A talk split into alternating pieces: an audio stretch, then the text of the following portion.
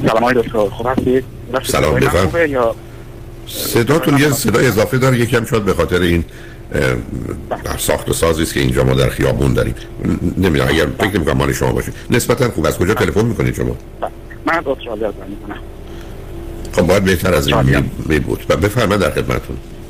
خواهش می‌کنم. من خیلی خوشحالم من خدمتتون هستم. یعنی یه مقدار یک کابوس هایی دارم از این که واقعا می‌بینم که واقعا مردم چجوری دارن کشته میشن یا بچه ها رو می‌بینم تو ایران که مادرشون کشته شده پدرشون کشته شده و و, و واقعا می‌بینم که وضعیت که چجور هست این خیلی اذیت میشم که هیچ کاری نمی‌تونم بکنم و فقط باید شاهد باشم که یعنی ببینم که داره چه اتفاقایی میفته و و, و می‌بینم که متاسفانه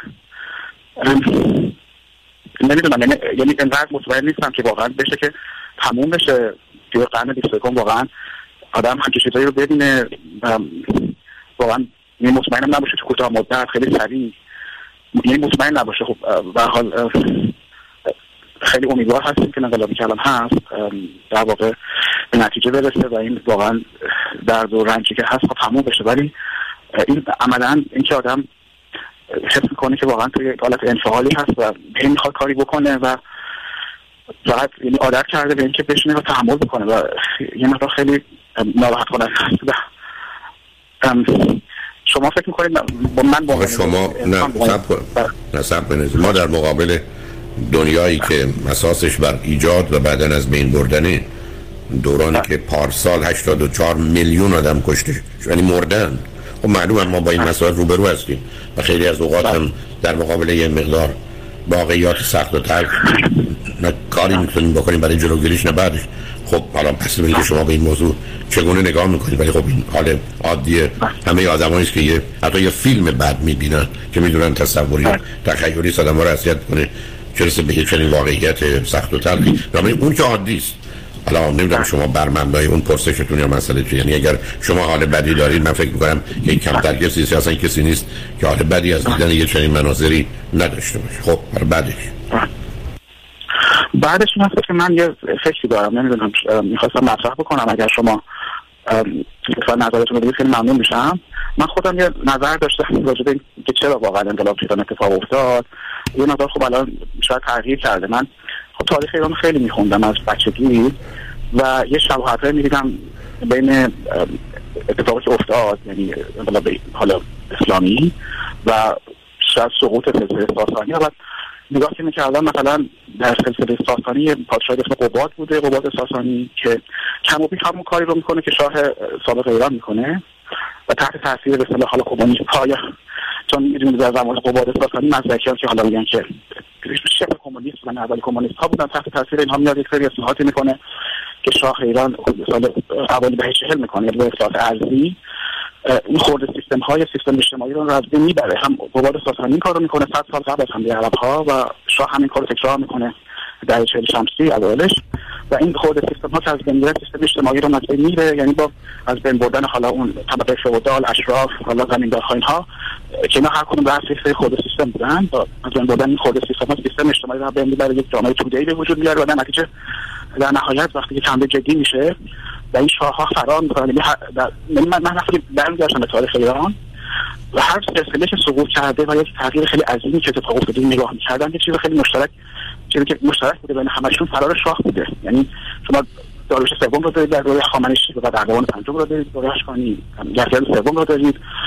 شاه رو دارید همینجور جلو که میاید یا آخه شما شما من من بله. من متوجه هستم آخه شما بقیه کشورها انسان وقتی که با شکست روبرو میشه چیکار می‌کنه؟ یه سرداری وقتی با شکست روبرو میشه احتمالاً از صحنه جنگ یا از محلی که از میگریزه. حتی فرض کنید هیتلر هم آخر کار خودشو می‌کشه. یا در حال ماجرای فرار و پنهان شدن اینا. ولی ببینید بذارید من مسئله رو خب من جور برگردم یه جمله من فیلم نه نه سب کنید. فیلم مدیگر رو که من نگاه می‌کردم نه سب کنید سب کنید. نه من وقتی برای مطلقا شما که نمی‌تونید. بذارید دو تا نکته رو بله خواهش آنچه که به عنوان اتفاق در هر دوره است. 50 سال قبل 50 سال بعد. نه مردم اصلا نظام ذهنی و رفتاریشون مانند اوناست. و یعنی مال قبلی یا بعدی هست هر جایی مال خودشون و مطلقا مطالبی از این قبیل که شما از توش بخواید یه دونه چیزی در بیارید به عنوان علت اصلا معنا نداره.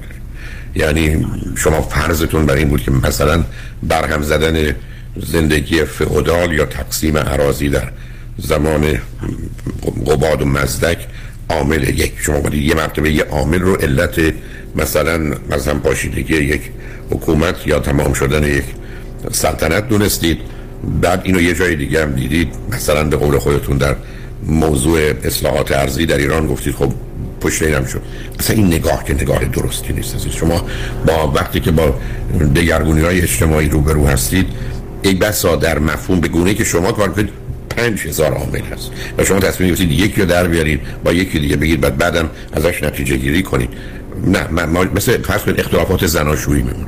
شما اختلافات زناشویی رو می‌تونید نگاش کنید ببینید دخالت مادر عروس بود. پول ندادن پدر داماد بود. فرض کنید حضور خواهر مثلا پسر یا دختر بوده که قبلا اینو میشناخته با هم دعوا داشتن.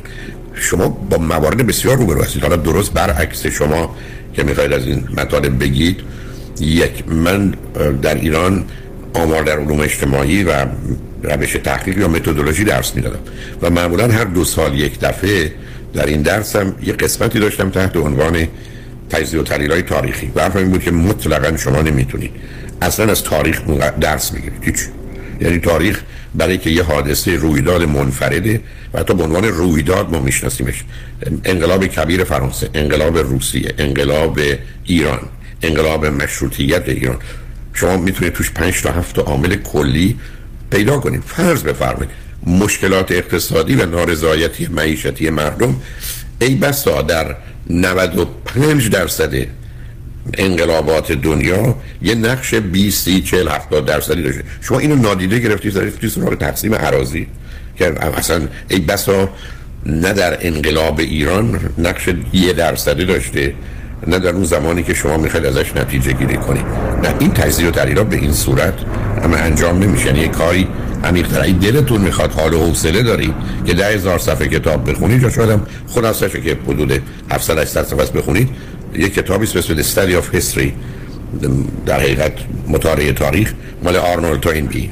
یعنی یکی از اون کسانی که قول و اگر اونو بخونید شما خواهید که درباره هوای حوادث در صحبت می‌کنه و اگر برید سراغ حتی چرایی این دگرگونی ها یا مثلا 22 تمدنی که او ذکر می‌کنه یه مقدار عوامل داره. ولی شما یک اولا از این هیچ نتیجه ای نمی‌تونید بگید اصلا یعنی به نظر من مطلقا ارتباطی نداره. شما می‌تونید صد تا عامل رو قویتر و نیرومندتر و موثرتر هم در اون زمان هم در این زمان پیدا کنید. شما تصمیم گرفتید. یکی رو برگ بگزینید. بعدم برفرض که بگید اصلا به دلیل به نظر من اصلا علت انقلاب ایران فرض بفرمایید مذهب بود یا مریضی شاه بود. یا کمپانی های نفتی بودند یا نارضایتی دانشجویان بودند یا من سالی که سال 75 503 هزار نفر برای کنکور دانشگاه تهران بودند کل دانشگاه ایران بودن ما 34 هزار تا جا داشتیم. 400 و فرض بفرمایید 60 70 هزار نفر مأیوس می شدن به دانشگاه ورود نداشتن حتی من مقاله نوشتم population and revolution میانه سنی ما در ایران 16 سال 4 ماه بود. موضوعی شما می‌خواید بیان کنید مثلا 10 تا عامل 15 تا عامل رو. یا من که 17 تا عامل بردم برای انقلاب ایران حتی ترجمه که یکیش جمعیت بود. دومیش حتی وجود خدمت سرباز وظیفه بود. یعنی اون عاملی بود که این مقدار اصلا هم ارتش رو هم نارضایتی رو برای جوانی که تحصیل کرده حالا یه سال نیم دو سال باید بره خدمت.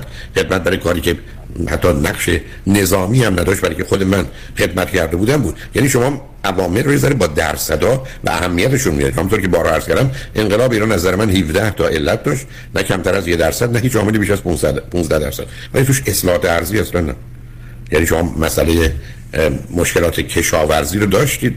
یا بیابی به عنوان یه مشکل ایران یا اصلا گفتگویی که جدی بود که اصلا ایران کشور کشاورزی هست یا نیست اون بحث های اقتصادیش نمی‌خوام بشم. و موارد دیگه اینه که شما اگر خودتون به این نتیجه رسیدید که من یه کشفی در جهت علل و عوامل انقلابی کردم و مثالش رو زدید خودتون عزیز عقیدتون هم محترم ولی ابدا هیچ پایه آنچه که ما به عنوان تجزیه و تحلیل جامعه شناسی علمی برای بروز یه انقلاب می‌دونیم. نقشی نداره. و این مقایسه که اصلا معنایی نداره و اینکه رهبران پادشاهان حکام در با توجه به شرایطی که در تاریخ بوده آیا بعد از شکست ها کشته شدن پنهان شدن فرار کردن؟ شما صدام حسین رو می‌بینید که بعد از آنچه که در عراق اتفاق افتاد رفت و پنهان شده مدت ها طول کشید تا تونستن پیداش کنن یعنی حتی در خصوص افغانستان به یک اعتبار میشه این مسائل رو مطرح کرد و جای دیگه. ولی اینا عوامل یک درصدی حتی حتی از نظر من یک در پونصدی هم نیستن که شما به عنوان کشف علل انقلاب بخواید ازش نام ببرید. بنابراین چی می‌خوای بگی عزیز دل؟ آخه چه توضیح بدید شما این تقیلات شما بله من مثلا می‌خوام حالا برگردم مثلا به این فیلم مرگ یزدی که خب خیلی دیدم مال آقای بیزایی هست. چون یه جمله داره آسیابان بود. میگیم خب به حال یزدی سوم که فرار کرده. حالا به یه آسیاب آسیابی در مرگ یا پناه می‌بره اونجا مثل که آسیابان و حالا زنش شاه رو می‌کشن. اونجا بکنم جمله هست که اونجا آسیابان میگه خب من شاه رو نکشتم. شاه پیش از اینکه مرده بود. راجع به ایران چون عملا شاه اسطوره است. این از دوره ماست که اصولا شاه رو انتخاب می‌کنن. برخلاف همه جا شاه چون شاهی نبوده تو ایران. عملا دوره ها که آغاز میشه وقتی شاه رو مردم انتخاب می‌کنن نه عزیزم. که نه نه این تصورات و تغییرات شما عزیزم. برای ممنونم از شرکت